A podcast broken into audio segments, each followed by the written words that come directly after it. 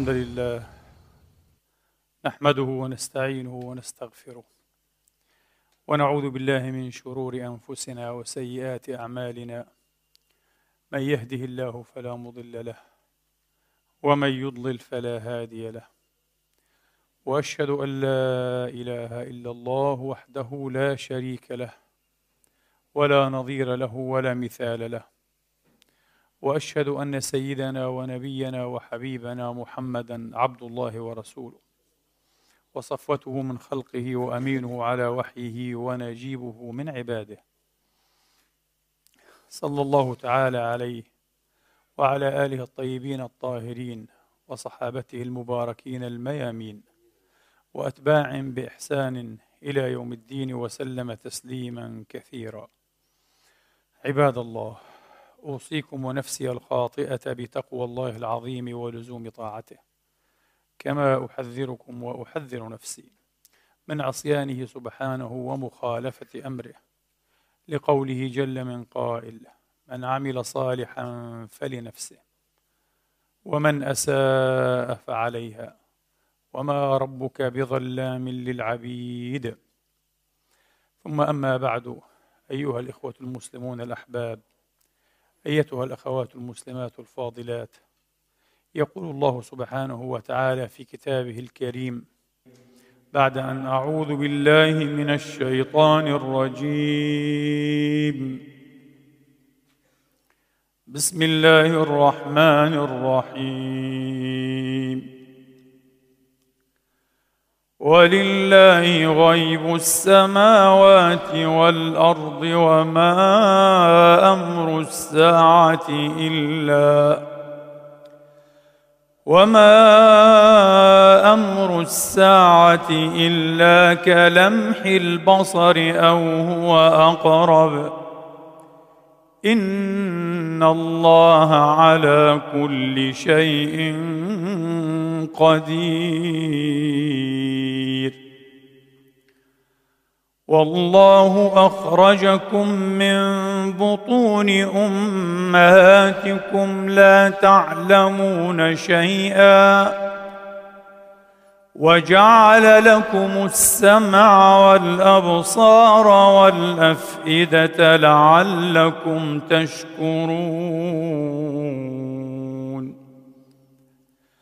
ألم يروا إلى الطير مسخرات في جو السماء ما يمسكهن؟ ما يمسكهن إلا الله. إن في ذلك لآيات لقوم يؤمنون. والله جعل لكم من بيوتكم سكنا. وجعل لكم من جلود الأنعام بيوتا تستخفونها تستخفونها يوم ظعنكم ويوم إقامتكم ومن أصوافها وأوبارها وأشعارها أثاثا ومتاعا أثاثا ومتاعا إلى حين. والله جعل لكم مما خلق ظلالا وجعل لكم من الجبال أكنانا وجعل لكم سرابيل تقيكم الحر وسرابيل وسرابيل تقيكم بأسكم كذلك يتم نعمته عليكم لعلكم تسلمون فإن تولوا فإنما عليك البلاغ المبين. يعرفون نعمة الله ثم ينكرونها ثم ينكرونها وأكثرهم الكافرون. ويوم نبعث من كل أمة شهيدا ثم لا يؤذن للذين كفروا ولا هم يستعتبون. وإذا رأى الذين ظلموا العذاب فلا يخفف عنهم فلا يخفف عنهم ولا هم ينظرون. صدق الله العظيم. وبلغ رسوله الكريم. ونحن على ذلك من الشاهدين. اللهم اجعلنا من شهداء الحق القائمين بالقسط. آمين. اللهم آمين. إخواني وأخواتي والله أخرجكم من بطون أمهاتكم لا تعلمون شيئا. وجعل لكم السمع والأبصار والأفئدة التي تترجم عادة بالعقول بالأفهام. وجعل لكم السمع والأبصار والأفئدة لعلكم تشكرون. هذا مستوى طفروي مستوى عال جدا وبعيد جدا.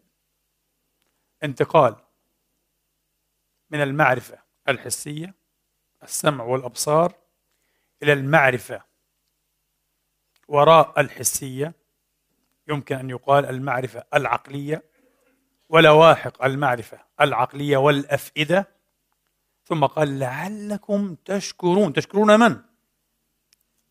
الله تبارك وتعالى على نعمه. الله.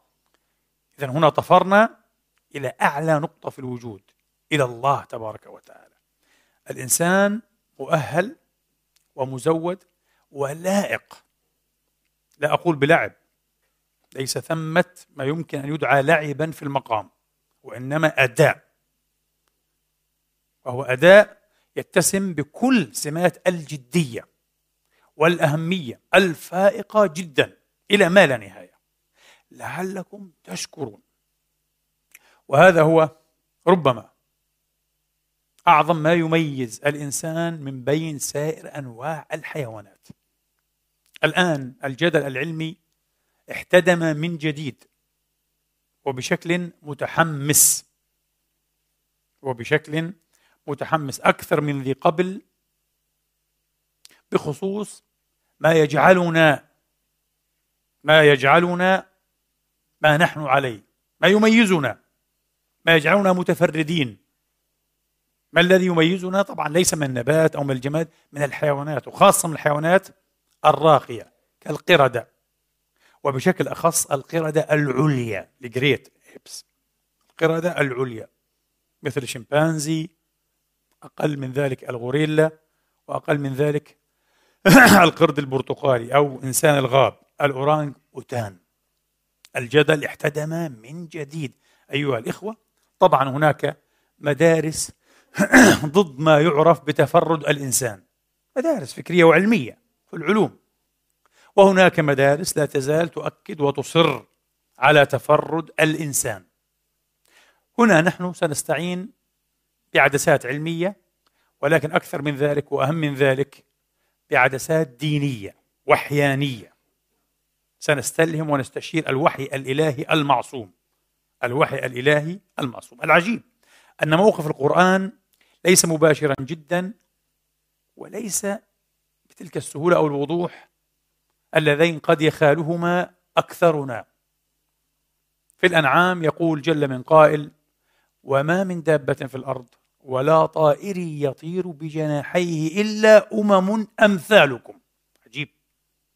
هذه الآية في ظاهرها تتعاطف مع مدرسة اللا تفرد الإنساني.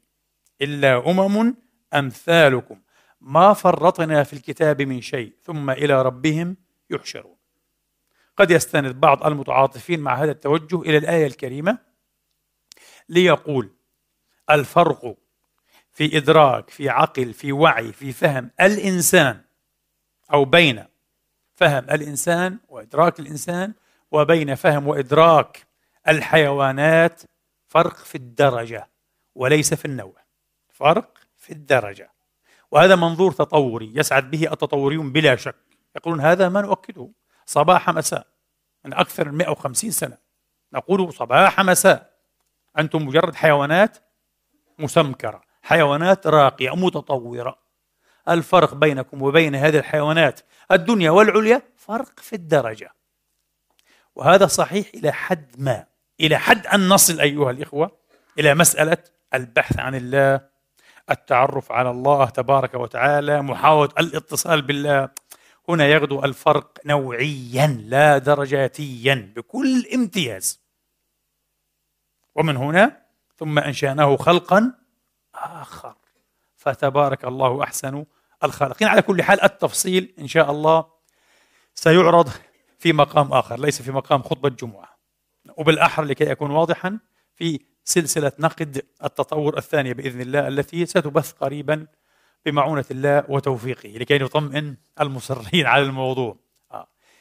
عند هذه الدرجة يغدو الفرق نوعيا لا درجاتيا بامتياز. لكي أوضح هذا مسألة معقدة جدا. علميا معقدة قبل أن تكون فلسفيا ولاهوتيا. علميا حتى علميا معقدة. سأتحدث أيها الإخوة عما يعرف بنظرية العقل. توم Theory of Mind. تختصر إيه؟ بتوم. لكن T و M capital letter و o small letter ToM theory of mind باختصار ما هذه النظرية التي تبدو معقدة لغير المتخصصين؟ هذه النظرية بتبسيط وتسهيل بالغ إخواني وأخواتي فحواها وخلاصتها وجوهرها أن الإنسان يدرك أن له حالات عقلية mental states حالات عقلية مثل المعتقدات الأفكار يعني مثل الرغائب desires مثل الرغائب أو الرغبات مثل النوايا القصود أو النوايا أو النيات مثل حتى التظاهر مثل التظاهر وخلاف هذا. يدرك هذا. جميل. يقال حتى الشمبانزي يدرك هذا. الطيور تدرك هذا. فضلا عن الثدييات الماملز الطيور تدرك. تدرك أن لها رغبات أفكار. منظور ترى به العالم ترى به الواقع. كيف هذا المنظور؟ الله أعلم. شيء آخر. لكن تدرك هذا. تدرك. هذا المستوى الأول البسيط. نظرية العقل لا تشتغل هنا ولا تتجلى هنا. هذا مشترك بيننا وبين الطيور وبين الثدييات. لكن أبعد من هذا ثم بعد ذلك يدرك الإنسان أن الآخرين لهم عقل كعقله وبالتالي لهم أفكار ورغبات وتوجهات وتظاهرات ونيات وقصود يدرك هذا. خطوة ثالثة أبعد وأن هذه الحالات العقلية للاخ هذه مسألة معقدة ليست سهلة. هذا بعض ما يميز الإنسان. بدأنا نصل الآن إلى إيه؟ إلى قمة الموضوع النقطة الحرجة للموضوع هذا حقيقة ما يميزنا من الحيوانات حتى الحيوانات العليا أو القردة العليا يدرك أن الآخرين لهم عقل كعقله وأيضا محتويات هذا العقل من الأفكار والمعتقدات والرغبات والنيات والتظاهرات إلى آخر هذه الأشياء قد تكون متباينة ومختلفة عما لديه. وبالتالي يمكن للإنسان أن يدرك أن الآخرين يفهمون العالم على نحو مختلف، يفهمون عندهم قابلية أن يفهموا كما عندي أنا قابلية أن أفهم لكن هم يفهمون العالم بطريقة مختلفة. يفسر الأمور هذه نظرية العقل. الطفل قبل سن ما بين الرابعة والخامسة ليس لديه لا يتوفر على نظرية العقل لا يدرك هذا مع أن الطفل بين الثالثة والرابعة يكون خبير سلوك إخصائيا وماهرا إلى درجة مدهشة. يمكن لابن الثالثة إلى الرابعة أن يدرك السلوك behavior أن يدرك سلوكك. أن يدرك سلوكك ويدرك أن هذا يرضيك وهذا يغضبك ويخادعك ويقوم بما يعرف بالخداع التكتيكي. تقوم به الحيوانات الشمبانزي والغوريلا أحيانا خاصة الشمبانزي. آه يقوم بالخداع التكتيكي لكنه لا يدرك لا يدرك. لما أنت كذلك؟ لما تفرح بهذا؟ ولما تسخط على هذا ومن هذا؟ ولا يدرك لا يدرك المحتوى المختلف للعقل لديك. لا يدرك أن لديك معايير ومفاهيم وقيما ومعتقدات تختلف عما لديه. لا يدرك هذا. يبدأ في إدراك هذا بين الرابعة والخامسة. قبل ذلك لا يدرك. الأطفال في هذه السن طبعا السن تؤنث ولا تذكر. يقال سن عالية أو سن كذا. الأطفال في هذه السن أي في المرحلة العمرية بين الثالثة إلى الرابعة ينجحون في الاختبار ال task الفحص المشهور باختبار الاعتقاد الخاطئ false belief الشمبانزي في دراسات كثيرة يفشل فيه. أذكى القردة العليا شمبانزي يفشل فيه. ما هو هذا؟ ويعتمد على بعض ما ذكرنا. باختصار يؤتى بمجموعة من الأطفال. يؤتى بمجموعة من الأطفال. ونجعلهم يراقبون طفلا يعبث بلوح الشوكولاتة خاصته ثم يدسه أو يخبئه بعد ذلك في درج من الأدراج هذا الطفل. ثم ينطلق يواصل لعبه ولهوه. تأتي أم هذا الطفل أو سيدة أو مربية لكي تستخرج هذا اللوح من الدرج تأخذ جزءا منه ثم تخبئ الجزء الآخر في مكان آخر. يعود الطفل الآن لكي يبحث عن لوحه. لوح الشوكولاتة خاصته. الآن يسأل الأطفال أين ينبغي أن يبحث عنه؟ الأطفال في هذه المرحلة بين الثالثة والرابعة يقولون هناك حيث خبأته أمه أو مربيته. وليس هناك. إذا لديهم في هذه المرحلة قدرة على التمييز بين الحالة التي يعتقدها الطفل للشيء وبين الحالة إيه؟ الواقعية. هو يعتقد أنه هنا. في الواقع ليس هنا. يدركون أنه ليس هنا. اللوح هناك. هذا اسمه اختبار أو فحص الاعتقاد الخاطئ. False belief task. القردة تفشل فيه. الأطفال في هذه هناك دراسات أخرى تقول لا. بعض القردة نجحت فيه. وبعض القردة تعدت إلى ما هو بعد ذلك لكن لم تتخطى المراحل الأولى لتحصيل الطفل البشري للتوم لنظرية العقل. يعني الأشهر الأولى من السنة إيه؟ الخامسة العمرية. قلنا بين الرابعة والخامسة يعني السنة الخامسة العمرية. وتعلق هنا. الحيوانات الذكية جدا. الشمبانزي يعلق هنا. لا يستطيع أن يتحرك إلى الأمام. يعلق في هذه المرحلة. يعلق في هذه المرحلة. سأوضح هذا بشيء أكثر ذكاء وجمالا. ما يعرف بالقصدية. لعلكم قرأتم عن النظرية القصدية. آه. إضافة إلى القصد intention. النية القصد intentionality آه. القصدية. هناك كتاب بس معقد جدا لا أنصح به. متخصص جدا ومعقد جدا للفيلسوف الأمريكي ذائع الصيت جون سيرل. اسمه القصدية. وهو ثالث كتبه العملاقة في هذا الميدان وأصعبه على كل حال لمن شاء طبعا أو لمن كان مؤهلا أن يدخل في هذا العالم يبحث في هذا العالم شديد التعقيد والأهمية أيضا. جميل جدا يا إخواني. دائما أسأل لما أنا مهتم جدا بكل ما يتعلق بالعقل عقلا وجنونا أحب جدا الدراسات التي تتعلق أيضا بالجنون. صح لم أحدثكم مرة وسأفعل هذا إن شاء الله لأنني مهتم بالعقل. طب لماذا؟ قد أقترح أننا نفعل هذا. لست وحدي. تعرفون لماذا؟ بقدر عشقنا لحريتنا. تقول لي ما علاقة الحرية بالعقل والجنون؟ أنا أقول لكم. أه؟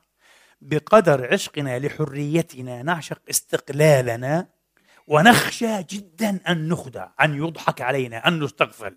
من هنا نهتم أيها الإخوة. نهتم بالعقل نهتم بالعقل. لا نريد. طبعا نحن لنكن واضحين وصادقين. في عمومنا لسنا أنبياء ولسنا فلاسفة عظاما جدا جدا متجردين مثل كانت يعني. نحن ناس متواضعون بسطاء. ها؟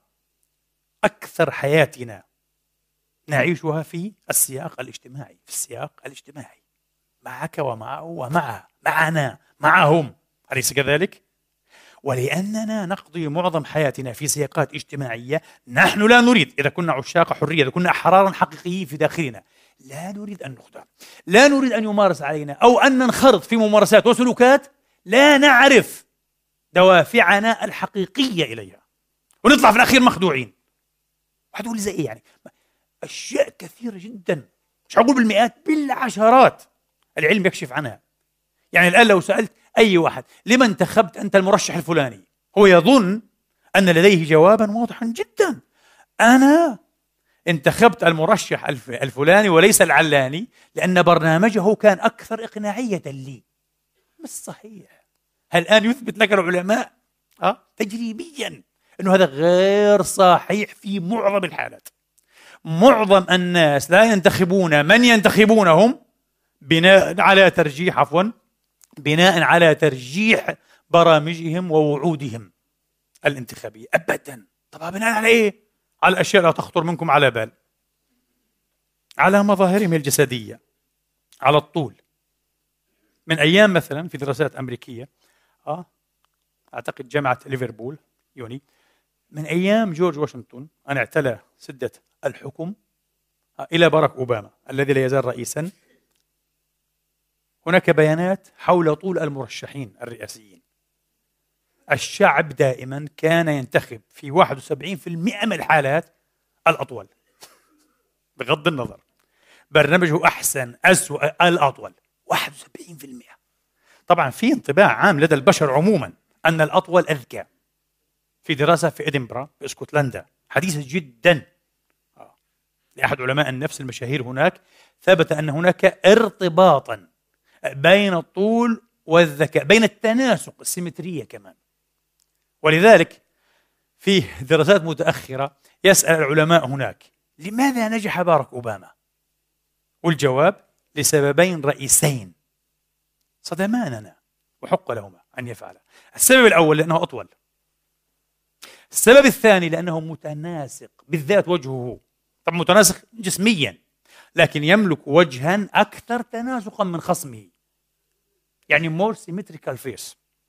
وجه أكثر تناسق تعرفون السيمترية؟ سيمترية يعني أن يكون النصف الثاني من البدن من الوجه من أي شيء صورة طبق الأصل مرئوية مقابلة للنصف الآخر. هذه اسمها السيمترية. في بعض الناس تلاحظ أنه ليس متناسقا. كيف؟ يعني لديه مثلا كفوف ضخمة لا تتناسب مع جسمه. ليش؟ أصابعه كبيرة وضخمة. هذا يضرب السيمترية. بعض الناس بشكل واضح. آه. النصف الأيسر مثلا غير متناسب مع الأيمن. العين الأنف الفم واضح. بالذات إذا نظر إلى وجهه في المرآة سوف يجد أن أي فمه مائل مثلا. وأن عينه هذه مائلة. أه؟ مش متناسق. وحتقول لي إيش علاقة هذا؟ هذه مسألة جينية. لها علاقة بالمورثات. كيف؟ ومش قدرية. محتومة يعني لا تغيير لها. لا لها علاقة. يعني مسألة أن تكون متوفرا على بدن متناسق من شكل وأطوال وحجم أصابع اليدين والأنف وصوان الأذن أه وشعر الرأس والقدمين وكل شيء كل شيء. وحتى نسبة إيه؟ الجزء الأعلى إلى الجزء الأدنى من الجسم. بعض الناس الجزء الأعلى تجده طويلا جدا آه. والساقين قصيرتين مش متناسق. والعكس صحيح بعض الناس لديه إيه؟ آه ساقان طويلتين جدا ونصف أعلى قليل. هنا في شيء مش طبيعي. بعض الناس يظن هذه المسألة إيه؟ موصومة في الجينات وانتهى. لا لا مش موصومة في الجينات. حتقول لي طب أنت قلت عامل جيني. نعم هي مسألة جينية. بس انتبهوا العلاقة بين الجينات وبين البيئة وبين التغذية وبين الإيه؟ الجينات والأمراض وطيدة جدا جدا جدا. ومرنة ومتحركة. آه. لذلك أيها الإخوة ما نمر به من تجارب مرضية من سوء تغذية في الصغر بالذات إلى آخره. كل هذا يؤثر على عمل الجينات لكي تعطينا جسدا متناسقا أو غير مسألة معقدة أو غير متناسق. واحد يقول لي بس أبراهام لينكولن الرئيس الأمريكي الشهير أيام الحرب الأهلية بين الشمال والجنوب لم يكن متناسقا وبالمرة فعلا. لينكولن آه الجانب الأيسر من وجهه أصغر بكثير من الجانب الأيمن. وعينه هذه منحرفة. وعظام هذا الجزء الأيسر أقل حجما من عظام إيه؟ الجزء الأيمن. يعني مثال لعدم التناسق الوجهي. أقل رجل لديه وجه متناسق وفاز. فكلامه غير صحيح. زي ما قلنا العلم يقوم على الاستثناءات يقوم على ماذا؟ على المتوسطات. ولكن مع ذلك عليك أن تلاحظ أنه أيام لينكولن لم يكن لدينا تلفاز. وكانت الدعاية وسائل الإعلام تعتمد الصورة وفي المعظم مش الفوتوغرافية. لا الصورة المرسومة. انطباع صحفي عن شخص ما يظهر في الصحيفة. آه. يعطي انطباع أن الرسام يرسم. الصورة الفوتوغرافية لم تبدأ في الانتشار إلا بعد انتهاء الحرب الأهلية. وكان طبعا معروف إيه؟ لينكن فاز ثم إن لينكن لم لم يواجه كثيرا الجماهير. يعني لم يقم بحملة انتخابية. معروف عنه لم يقم بهذه الحملة. إنما فوض فوض فريقا مختصا في حزبه الجمهوري بالقيام بهذه الحملة من الألف إلى الياء. لو كان اليوم لن ينجح. أبراهام لينكولن في المرجح أنه لن ينجح. مع كل مؤهلات الحياتية والورقية. لن ينجح. عجيب. حتقول لي هالدراسات إمبريقية. إمبريقية. تنطبق على معظم الناس. على معظم الناس. يعني نحن ممكن إيه؟ أن نؤيد حزبا أو مرشحا ليس بناء على إيه؟ تفضيلات تتعلق بالبرامج والخطط والوعود. لا لا لا. شغلات أخرى تغيب عنا آه تفعل فينا دون أن ندركها. اذا عبيد فقدنا حريتنا. هذا مزعج. كل إنسان يغار على حريته يحب حريته ينزعج من أمثال هذه الأخبار. هذا إخبار سيئه هذا إخبار سيئه لكن الجيد فيها أنها ماذا؟ توقظنا أنها تنبهنا. نتنبه. بعد ذلك لابد أن نكون حذرين وأذكياء جدا. لابد أن نحاول أن نكون حكماء. نفضل ونختار ونجترح القرارات بناء على أمور أشبه بالواقعية والموضوعية وليس على أشياء انفعالية غائبة وغائمة عنا. تفعل فينا دون أن نملك خيارا إزاء. كما قلت هذا أمر مزعج تماما. ودولف هتلر الفهورر أدرك عشرات السنين من عقود أن السياسة برمتها لعبة تلاعب في الانفعالات. عجيب الرجل هذا. ونجح طبعا. نجح لكي يقود هذا الشعب العظيم شعب الفلاسفة والصناعيين والأذكياء والمنضبطين الشعب الألماني. شعب مميز بلا شك. نجح أن يقودهم. وإلى الكارثة طبعا. وإلى الدمار دمرهم. عدمهم ملايين من أبنائهم. أدرك أن السياسة ليست مسألة عقلانية. كما قلنا قبيل قليل أننا نفضل بناء على ك... غير صحيح. مسألة انفعالية تحكم تلاعب بانفعالات الناس وردود أفعالهم. هو فهم هذا؟ قال هذه السياسة. طبعا نائبه الأول سيء الذكر ذكرته ربما قبل أسبوعين أو ثلاثة جورينج أه؟ هيرمان جورينج الأب الروحي لجهاز الجستابو. جورينج كان يقول عموما الشعوب أيا تكن أنظمتها الشعوب أيا تكن أنظمتها وأحوالها لا تميل إلى الحرب. الناس يحبون الحرب. الناس عموما لا يحبون الحرب. ما في شعب الغاب بنحب الحرب. بنحب إيه؟ الدمار. وأن يموت أبناؤنا وإخواننا وأزواجنا وأن تحرق بيوتنا وان وان وأن. مستحيل. الشعوب لا تحب الحرب. لكنها تنساق بسهولة وراء رغبات قادتها. القادة يحبون الحرب أحيانا. للأسف.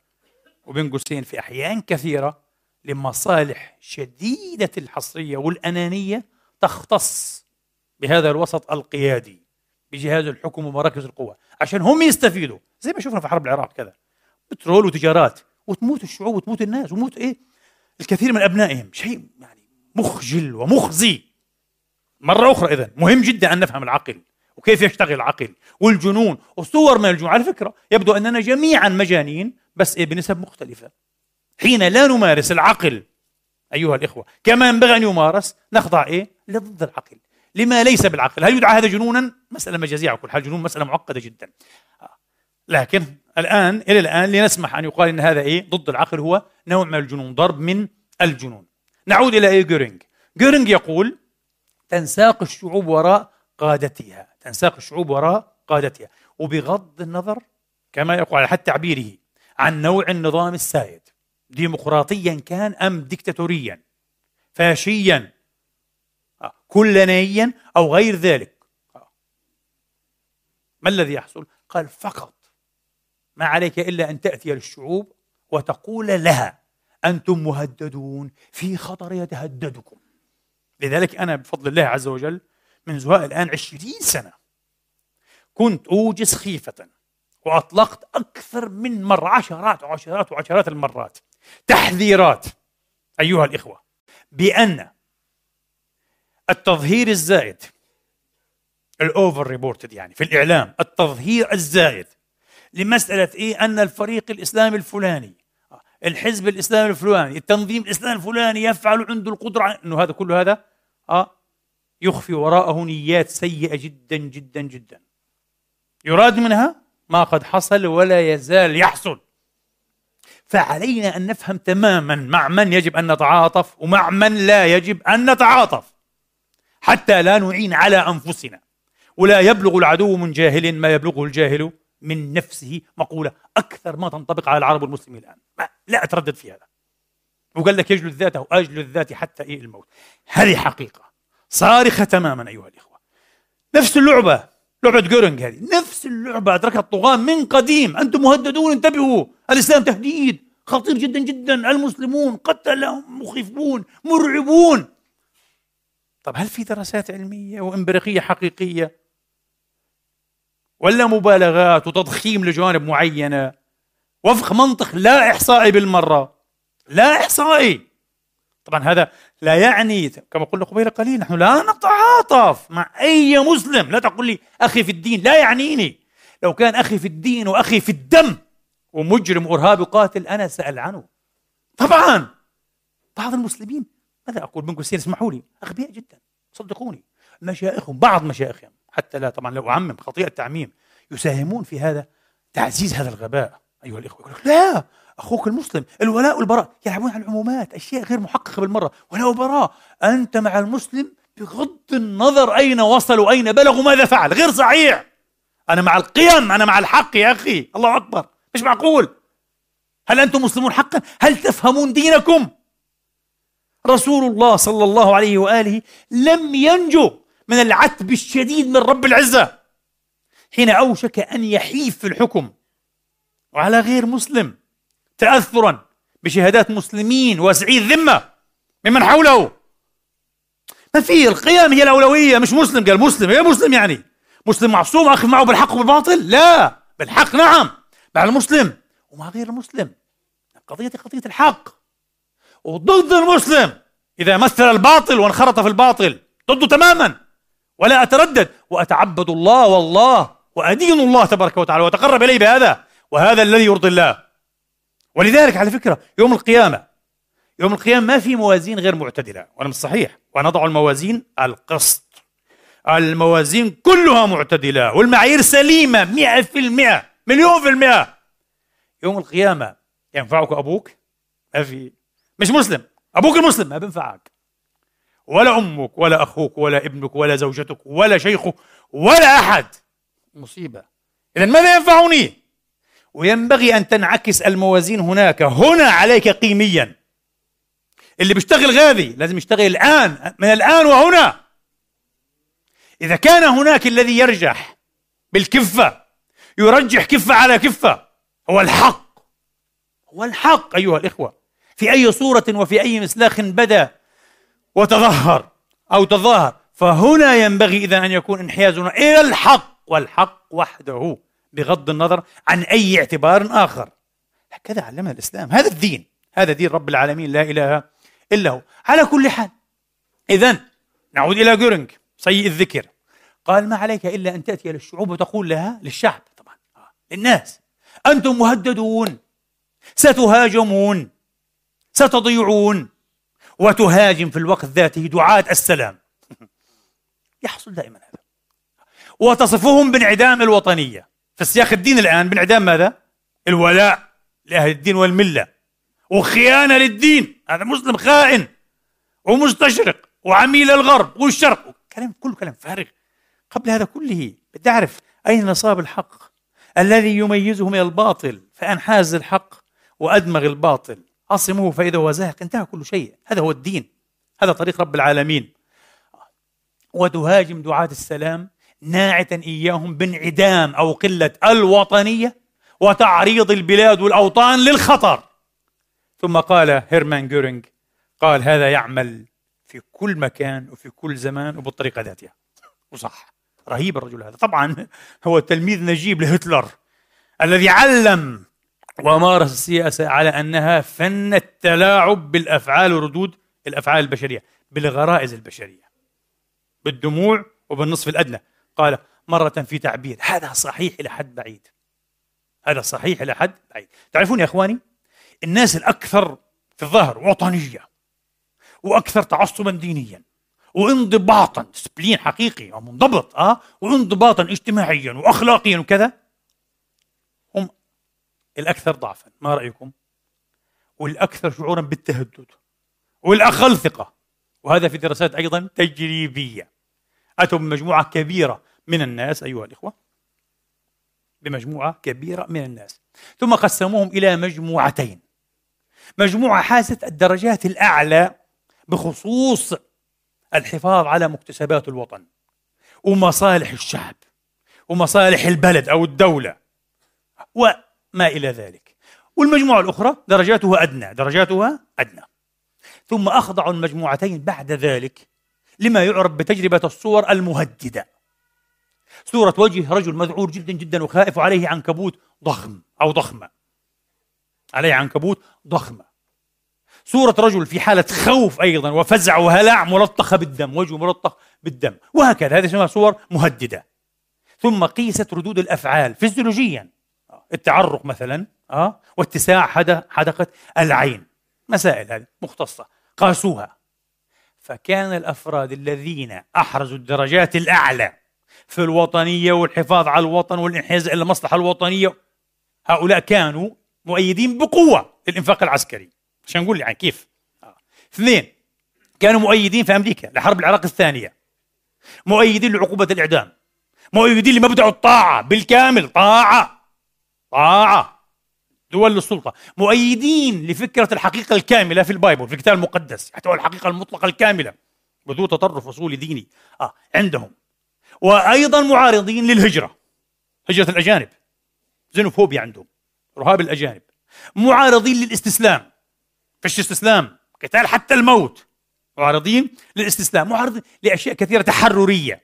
طبعا معارضين للزواج المثلي للجنس خارج مؤسسة الزواج للجنس قبل الزواج أصلا وأشياء مثل هذه. يعني ليسوا أصحاب نزعات تحررية كما يقال. هؤلاء أحرزوا أيها الإخوة درجات أعلى في ردود الفعل الغرزية الفيزيولوجية. يعني أكثر رعبا هم أكثر خوفا. يخافون من كل ما يهدد يخافون من كل شيء خارج عن المألوف. لذلك تكون ردود أفعالهم أصلا عنيفة. وغير منضبطة وغير متحكم فيها. لذلك هم هؤلاء نفس الفريق نفس المجموعة كانوا معارضين لمسألة ضبط السلاح. لا قالت لا السلاح لابد أن يكون متاحا للناس عشان يكون متاحا له عنده سلاح دائما. أي شيء يضرب النار يطلق. مباشرة. خاف جبان. لذلك حتى في المأثور العربي العامي أكثر ما عليك أن تحذر ضربة الشجاع وضربة الجبان. ضربة الجبان. الشجاع يتحكم في أعصابه حتى آخر لحظة. لا يمكن أن يطلق عليك. أو يضربك إلا حين يكون مضطرا فعلا بحيث أنه إذا لم يفعل سيتعرض للخطر. الجبان مباشرة مع وهم الخطر يطلق النار. يقول لك أراد أن يقتلني يا رجل. أراد أن يقتلك. لم لم تبدو منه أي إشارة. أراد أن يقتلني. مرعوب جبان. فاحذر الجبان. احذر أن تقع في مشكلة مع الجبان. قد يودي بك. خاصة إذا كان معه سلاح الجبان بخلاف الواثق من نفسه. الآخرون وهم على العكس تماما ذو النزعات التحررية كانوا أقل. في المسألة إيه؟ ردود الأفعال العضوية الفيزيولوجية أقل كانوا أصحاب النزعات التحررية. ليس كما كنا نظن ليس كما كنا نظن. طيب المهم نعود إلى إيه؟ مسار خطبتنا العديد أيها الإخوة. ما هي القصدية؟ ما هي القصدية؟ كما قلنا التي يمكن أن نفرق بطريقة عميقة وجميلة. وفقا لها بيننا وبين الحيوانات حتى الحيوانات العليا. وطبعا القصدية تمثل وتقع في قلب نظرية العقل. التم في قلبها تماما. إذا أردت أن تفهم هذه النظرية عليك أن تفهم القصدية بشكل معمق بشكل معمق. كما قلت لكم أحبتي إخواني وأخواتي حتى الحيوانات والطيور تدرك أن لديها محتويات عقلية أنها تفكر وأنها كذا عندها. هذه أول مرتبة من مراتب القصدية. أنا أعتقد أنا أفكر أنا أفترض هذه المرتبة الأولى مشتركة بيننا وبين الطيور والحيوانات خاصة الثدييات يعني بالذات. جميل. في مرتبة ثانية تتعلق بمحتواك العقلي أنت. أنا أعتقد أنك تعتقد. أها ارتقينا درجة ثانية الآن. أنا أعتقد أنك تعتقد. هل الشمبانزي عنده هذا الشيء؟ موجود. الشمبانزي عنده هذه القدرة. هو يعتقد أنك تعتقد. هل يفهم لما تعتقد ما تعتقد؟ لا. هل يفهم أنك تعتقد خلاف ما يعتقد هو؟ لا. في الأرجح. في ناس عندهم وجهة نظر مختلف كما قلت. آه. ممكن. بعض الدراسات قال لك ممكن. لكن في مستوى بسيط ثم يعلق فيه. طيب. أنا أعتقد أنك تعتقد. انتبهوا عشان دائما تحصي مراتب القصدية خلينا بالعربية الآن بالإنجليزي ذات يعني. أه. I believe that I think that I suppose that أنا أفترض. دائما بعد ذات بالعربية أن. أنا أعتقد أن؟ إذا هنا مرتبة أولى. أه؟ أنا أعتقد أنك تعتقد أن مرتبة ثانية. فهمتوا كيف؟ تحصوها عشان تعرفوا كم مرتبة. مهم جدا. إذا أنا أعتقد أنك تعتقد أنني أريد هي ثلاثة. أن تعتقد هي أربعة. أنني أنوي هي خمسة. كم مرتبة؟ خمس مراتب الإنسان البالغ العاقل ابن 16 17 حتى 14 15 أيها الإخوة يمكن أن يتوفر على هذه المراتب الخمس للقصدية. لا يستخدمها دائما لكن يمكن أن يتعاطى معها. طب هل يمكن أن يكتب رواية يبرز فيها هذه المراتب الخمس القصدية؟ لا. ثلاثة أرباعنا يفشل في هذا. طب متى يمكن أن تكون راويا حكاء قصاصا؟ كل هذول بيكتبوا الروايات والقصص القصيرة والقصص الطويلة إيش القصة يعني؟ يعني شو؟ عملية سهلة. مش سهلة بالمرة. هنا الإبداع. هنا الإبداع الحقيقي. هنا الموهبة الإلهية. زي ما هذا فيلسوف كبير وعالم كبير. حتى العلم أسهل من هذا الإبداع. هذه أشياء معطاة لبعض الناس. لكي تكون حكاء قصاصا. لكي تكون شكسبير يعني. واحد يقول شكسبير أنا قرأت شكسبير. قرأت عطاي التاجر البندقية. إيه يعني؟ إيش يعني؟ عبقريه فوق ما تتخيل. أكيد شكسبير نفسه لم يكن واعيا بها تماما. هنا جوهر العبقرية. تعمل من خلاله. موهوبه له. الرجل عبقري بالولادة. شكسبير كان يتعاطى في بعض مسرحياته أو في معظمها مع ست مستويات للقصد. ما رأيكم؟ شيء مذهل. ست مز... ومن هنا عبقريته التي لم يفهم حتى معاصروه سرها. وأعجبوا مسرحه أعجبوا بمسرحه. قبل أن أشرح هذا وأشرح كيف يكون وإيش علاقته بالفرق بينه وبين الحيوان وإيش علاقته بالدلالة على الله تبارك وتعالى وإيش علاقته التي سأعود النظر فيها بمبرهنة القرد.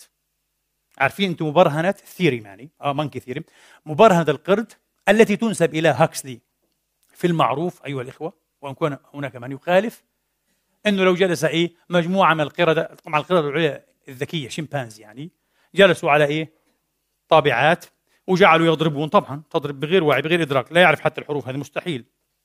كذا مليون مليون سنة اي ممكن بعد ذلك قال لك ببساطة بدك تلاقي نسخة من المجموعة الكاملة الهوبتفيرك يعني لشكسبير مثلا. قال لك ممكن بس أعقد من هذا بكثير. الآن لأول مرة نحن سنقارب دحض أو نقد ونقض هذه المبرهنه من زاوية جديدة.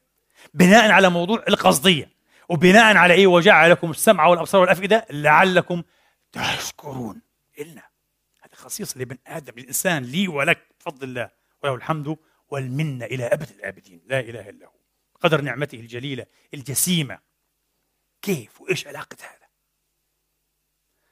أيها الإخوة الأديب الإسباني العظيم النوبلي حائز على جائزة نوبل. ماريو بارغاس يوسا. في كتابه رسائل روائي شاب قال الرواية الناجحة هي التي تصل عند مرحلة معينة إلى نقطة الاستقلال التام عن راويها. حين تقرأ أنت لا تجد أي شيء يمكن أن يشي أو يبوح أو يذكر بالراوي أبدا أبدا. وتتفاعل مع الأحداث والأشخاص كأنها أكثر حتى من واقعية. واقعية تماما. وتبكي وتغضب وكذا. أحيانا هنا في الغرب الأوروبي في المملكة المتحدة في بريطانيا تشارلز ديكنز حين ألف بعض رواياته ومثلت. واحيانا طبعت طبعا دون أن تمثل. كانت الشوارع تغص بالمتمردين يحرقون الحوانيت والبقالات يكسرون مش هذه الخاتمة مزعجة. لا بد أن تعيد البطل إلى الحياة. ويضطر ديكنز ينزل طبعة جديدة يعيد فيها البطل إيش طبعا. هتقول لي آه بقايا هذا مش بقايا هذا امتداد حتى. بدرجات أقل هذا نحن حين نبكي حين نغضب أمام الأفلام والموفيز ونتأثر تماما يعني. هذه الرواية الجيدة. لماذا هي جيدة؟ لماذا تصل إلى مرحلة الاستقلال التام عن راويها لكن أي رواية أي رواية وأي فيلم وأي سيناريو يذكر براويه يذكر بخالقه بكاتبه إنجاز التعبير فهو خائب تماما كما يقول إيه؟ هذا الأديب الإسباني العظيم ماريو برغاس يوسا يقول خائب خائبة تماما هذه. ليه؟ هنا نعود إلى موضوع القصدية. سنوضح كلام إيوسا بطريقة علمية أكثر. إلى موضوع القصدية عبر شكسبير. في الحقيقة هذا ليس لي. أنا أقتبس هذا من باب الأمانة العلمية أيضا من عالم الإناسة أو الأنثروبولوجي. آه الإنجليزي الشهير اسكتلندي طبعا هو الأصل الشهير آه روبن دمبار إذا سمعتوا عن عدد دمبار Dunbar number هذا هو دمبار عدد دمبار هذا بده موضوع ثاني المهم آه 150 عدد دمبار 150 روبن دمبار حدثنا إيه؟ عن سر عبقرية شكسبير.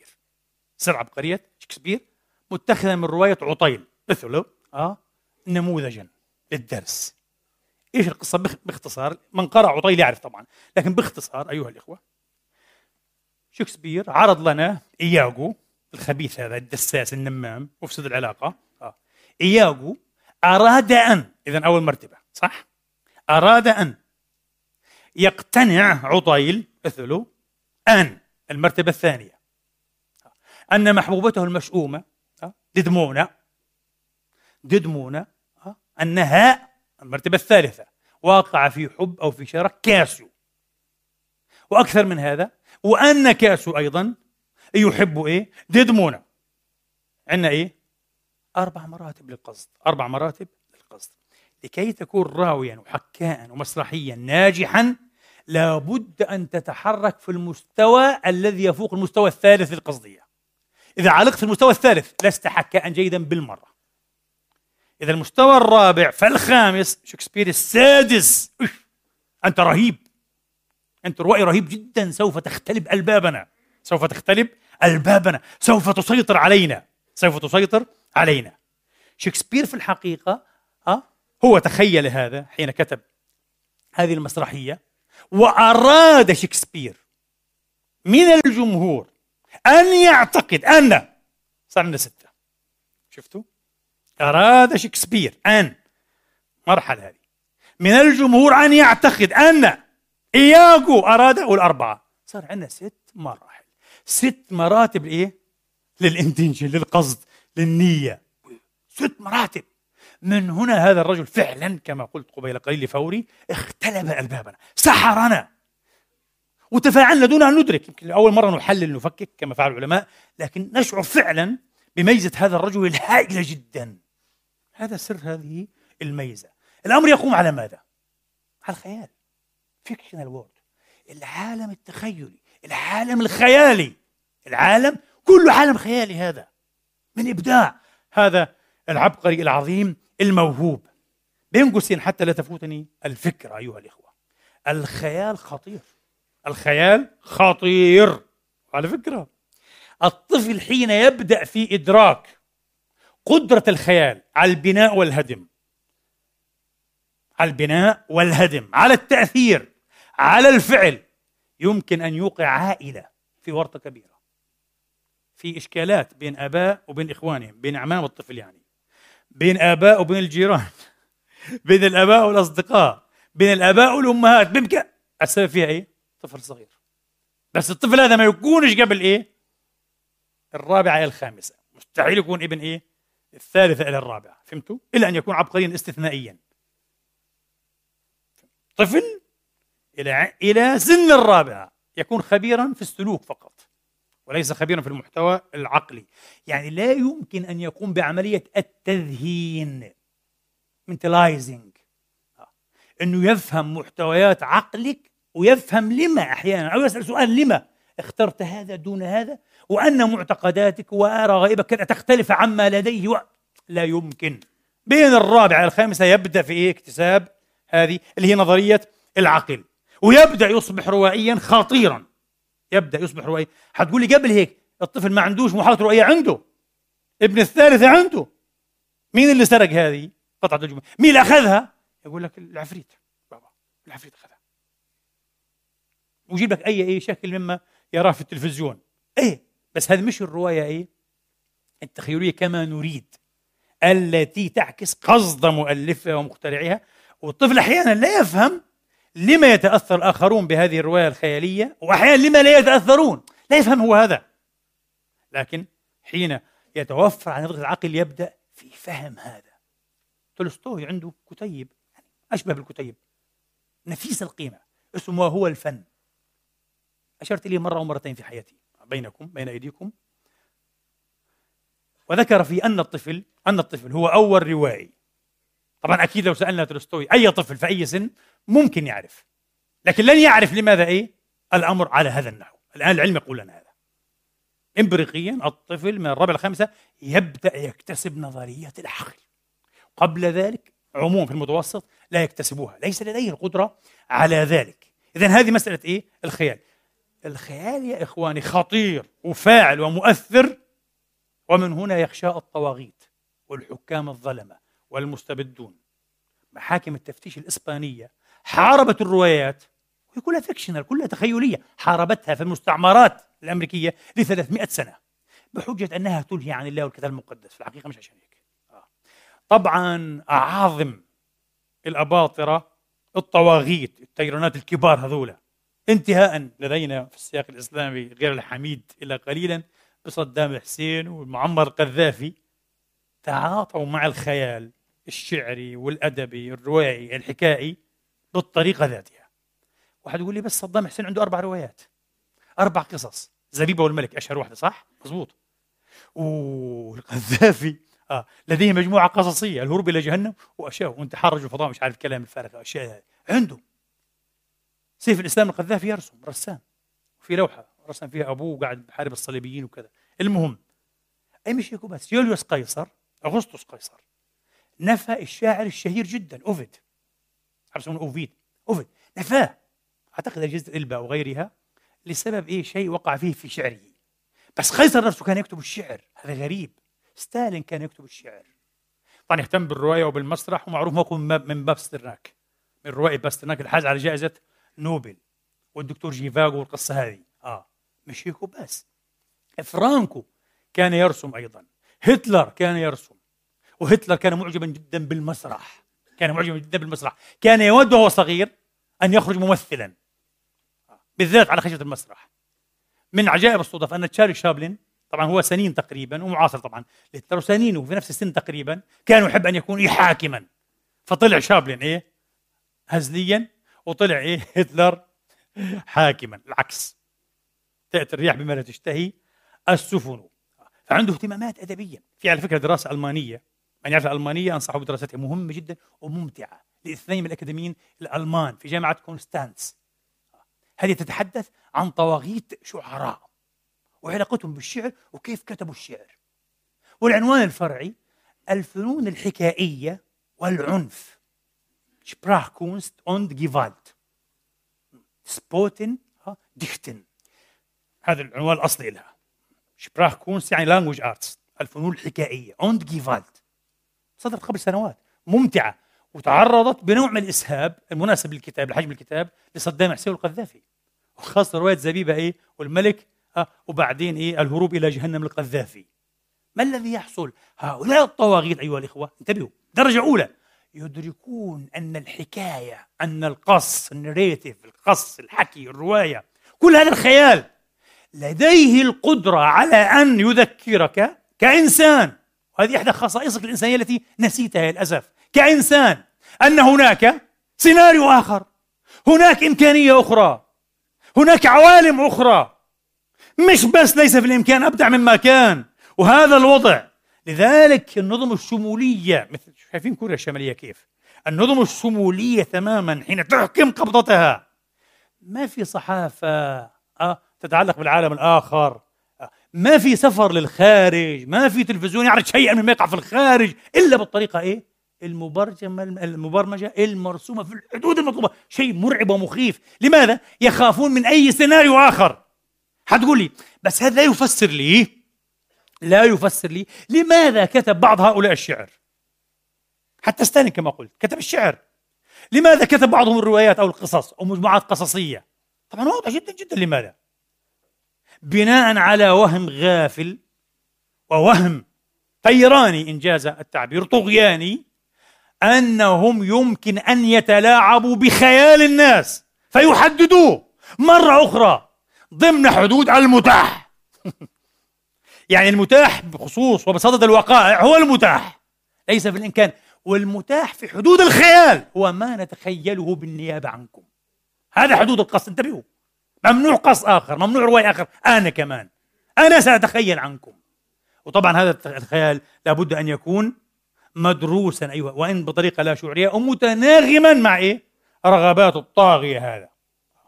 في الضبط وفي التحكم المطلق. بنفاذية عجيبة. أدهشتني أنا شخصيا. حنا أرندت.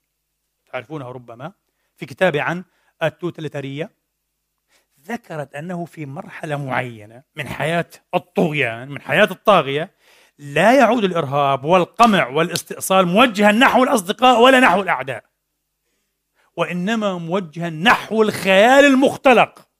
تشير تماما إلى ما أذكره أعتقد. نحو الخيال المختلق الذي يحدد إمكانات السيناريوهات البديلة. هذه هي فقط. السيناريوهات البديلة التي تؤكد بدور هذا كلامي التي تؤكد بدورها أن ليس في الإمكان أبدع مما كان احمدوا الله على العافية وعلى ما أنتم فيه. احمدوا الله على ما أنتم فيه. أه؟ تقول حنا أرندت هذا الطغيان يصبح موجها لخدمة هذا الخيال البديل.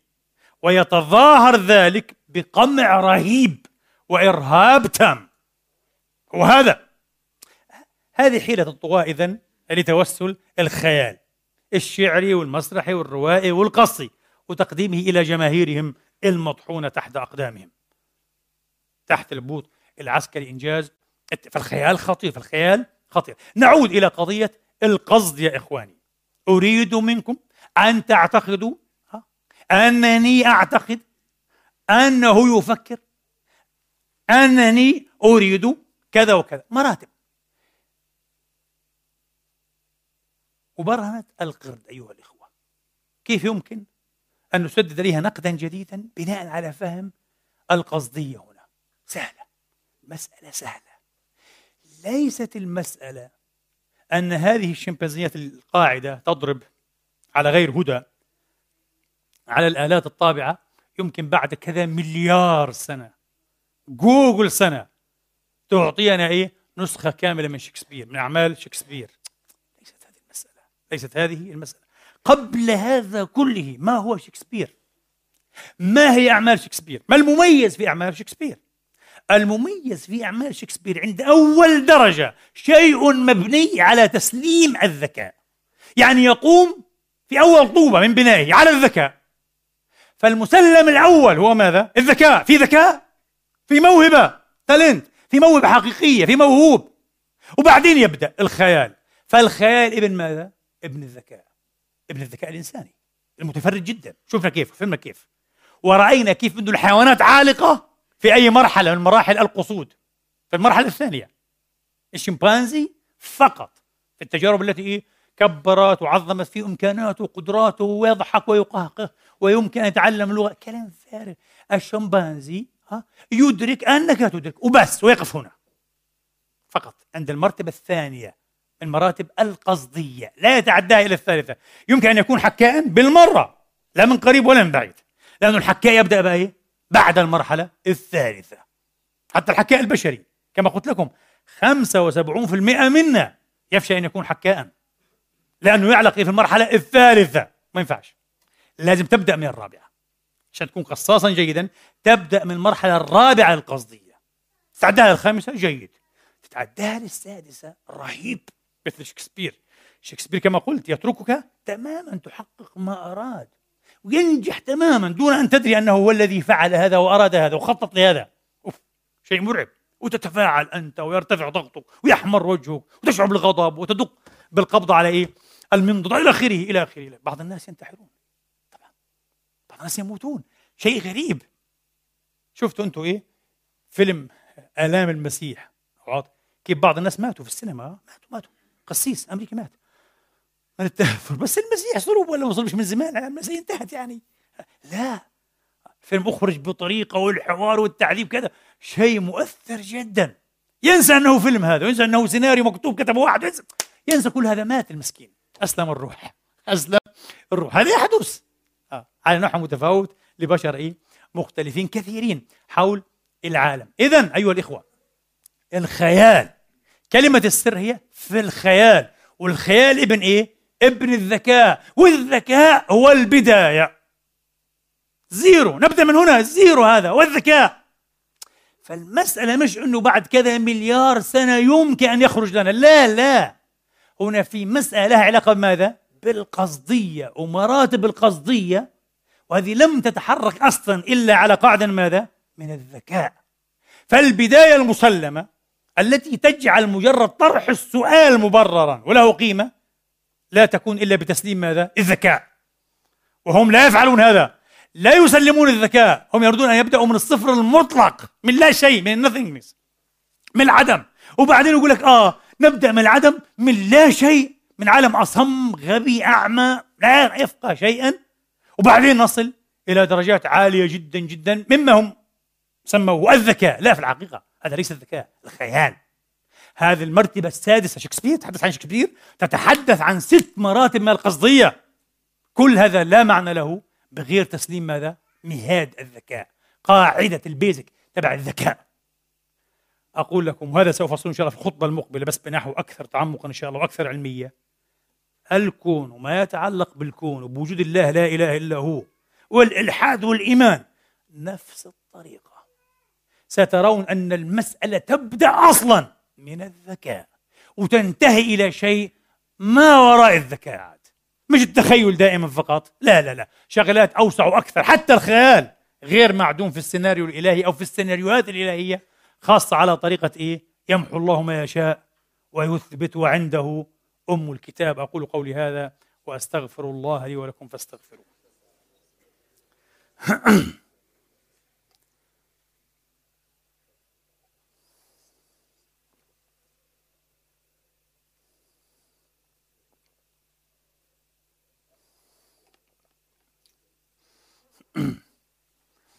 الحمد لله. الحمد لله الذي يقبل التوبة عن عباده ويعفو عن السيئات ويعلم ما تفعلون ويستجيب الذين آمنوا وعملوا الصالحات ويزيدهم من فضله. والكافرون لهم عذاب شديد وأشهد أن لا إله إلا الله وحده لا شريك له وأشهد أن محمدا عبده ورسوله. صلى الله تعالى عليه وعلى آله وأصحابه وأتباعه وسلم تسليما كثيرا.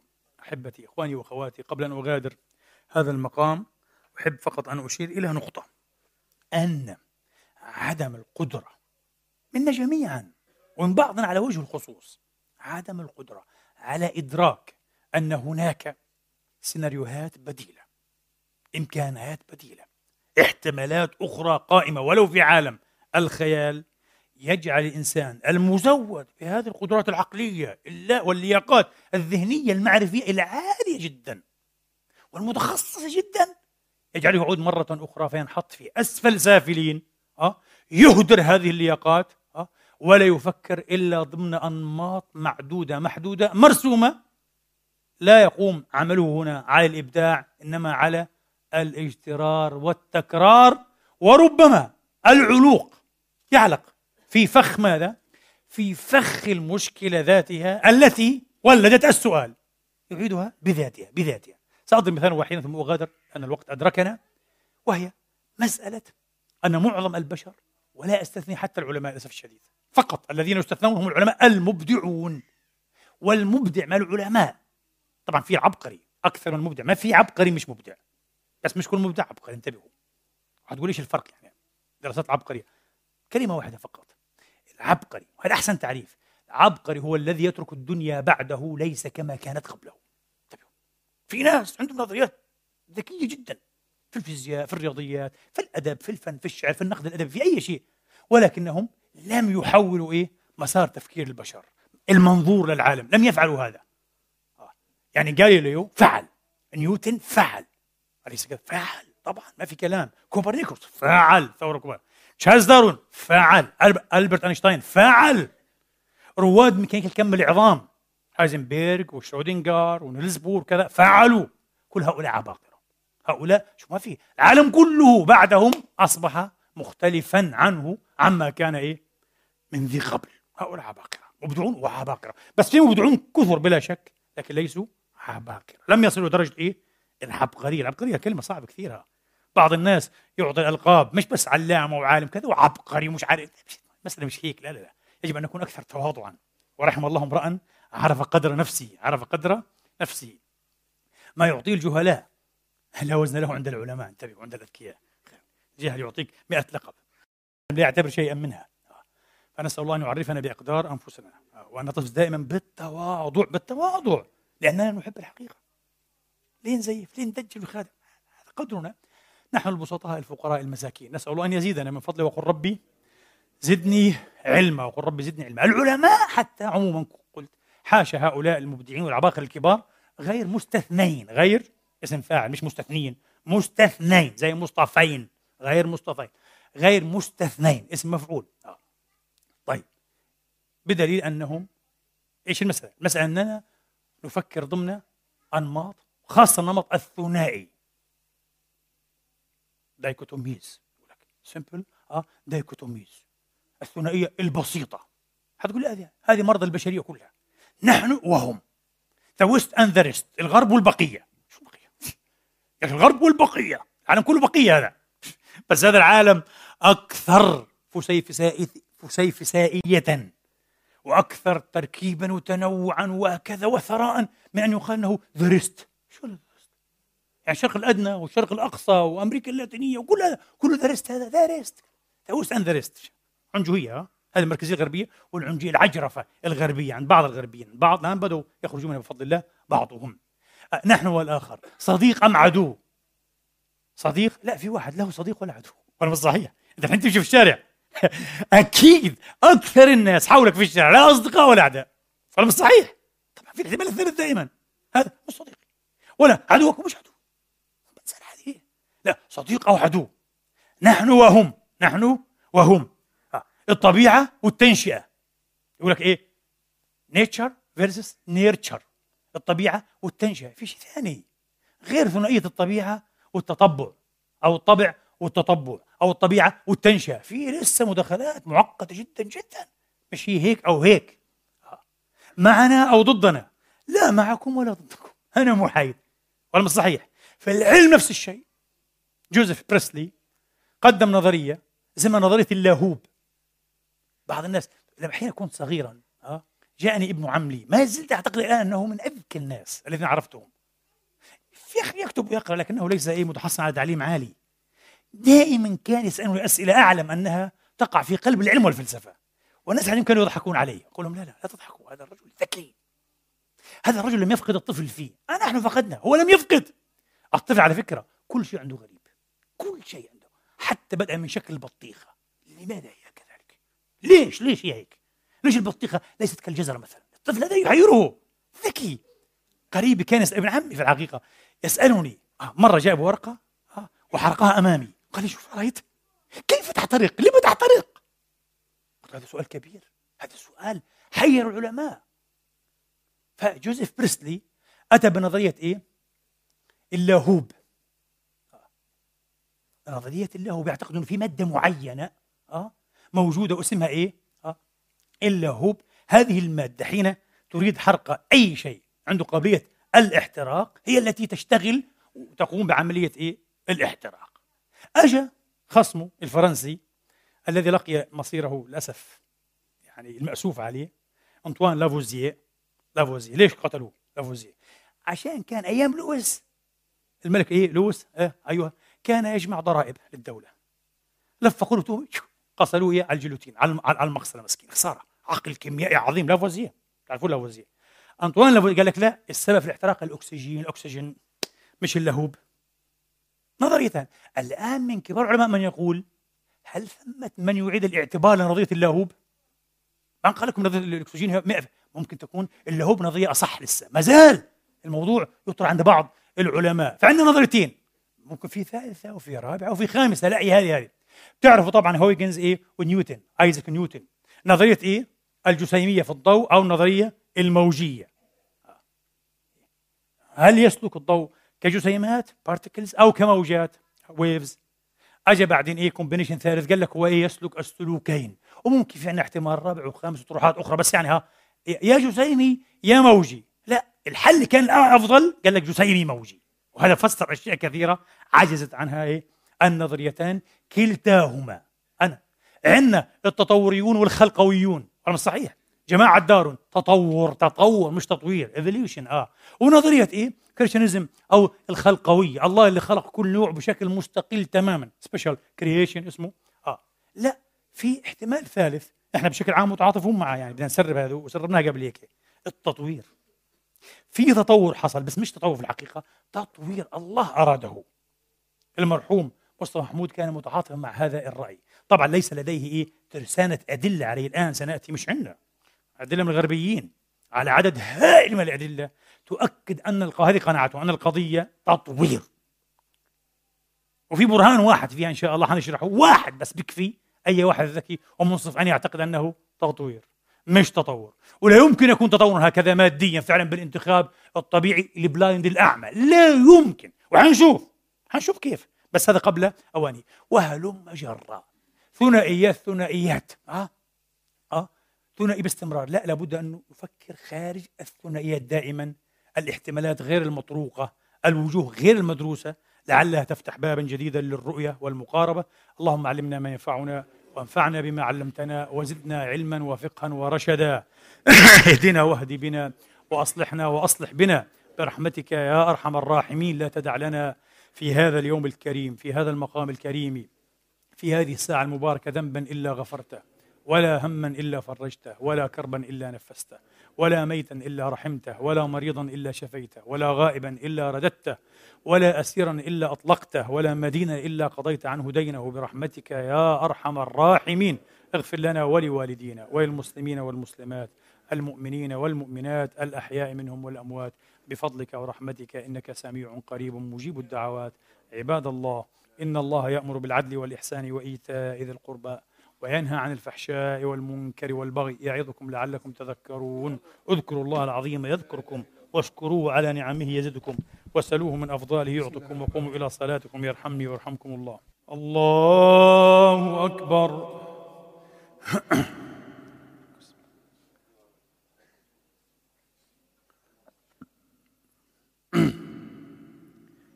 بسم الله الرحمن الرحيم. الحمد لله رب العالمين. الرحمن الرحيم. مالك يوم الدين. إياك نعبد وإياك نستعين. اهدنا الصراط المستقيم. صراط الذين أنعمت عليهم غير المغضوب عليهم ولا الضالين.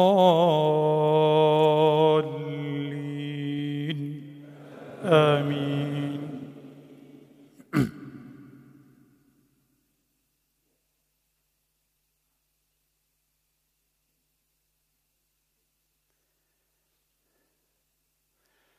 بسم الله الرحمن الرحيم. إذا زلزلت الأرض زلزالها وأخرجت الأرض أثقالها وقال الإنسان ما لها. يومئذ تحدث أخبارها بأن ربك أوحى لها. يومئذ يصدر الناس أشتاتا ليروا أعمالهم ۖ فمن يعمل مثقال ذرة خيرا يره. ومن يعمل مثقال ذرة شرا يره. الله أكبر. الله أكبر. بسم الله الرحمن الرحيم. الحمد لله رب العالمين. الرحمن الرحيم مالك يوم الدين. إياك نعبد وإياك نستعين اهدنا الصراط المستقيم. صراط الذين أنعمت عليهم غير المغضوب عليهم ولا الضالين. آمين.